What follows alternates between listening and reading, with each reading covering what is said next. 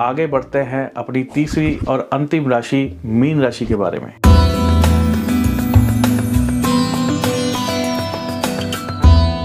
Mean राशि वाले लोगों के घर में जब बरकत कम होती है, उसके पीछे वो क्या नुकसान करते हैं, कौन सी गलत चीज़ करते हैं, वो मैं आपको बता दूँ।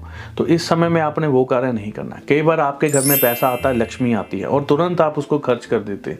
ऐसा आपने नहीं करना। कोई कार्य आप बड़ी चीज़ खरीद लाते हैं या पैसे को एकदम से कहीं डाल देते हैं या कहीं और इन्वेस्ट कर देते हैं, कहीं ना कहीं घर से पैसा एकदम से बाहर चला जाता है। तो वो कार्य मत करेगा लक्ष्मी घर में आई है, उसकी पूजा करें, उसको स्थापित करें, उसके बाद उसको धीरे धीरे करके अगर आप इसको इस्तेमाल करेंगे तो आपके लिए बरकत बनी रहेगी।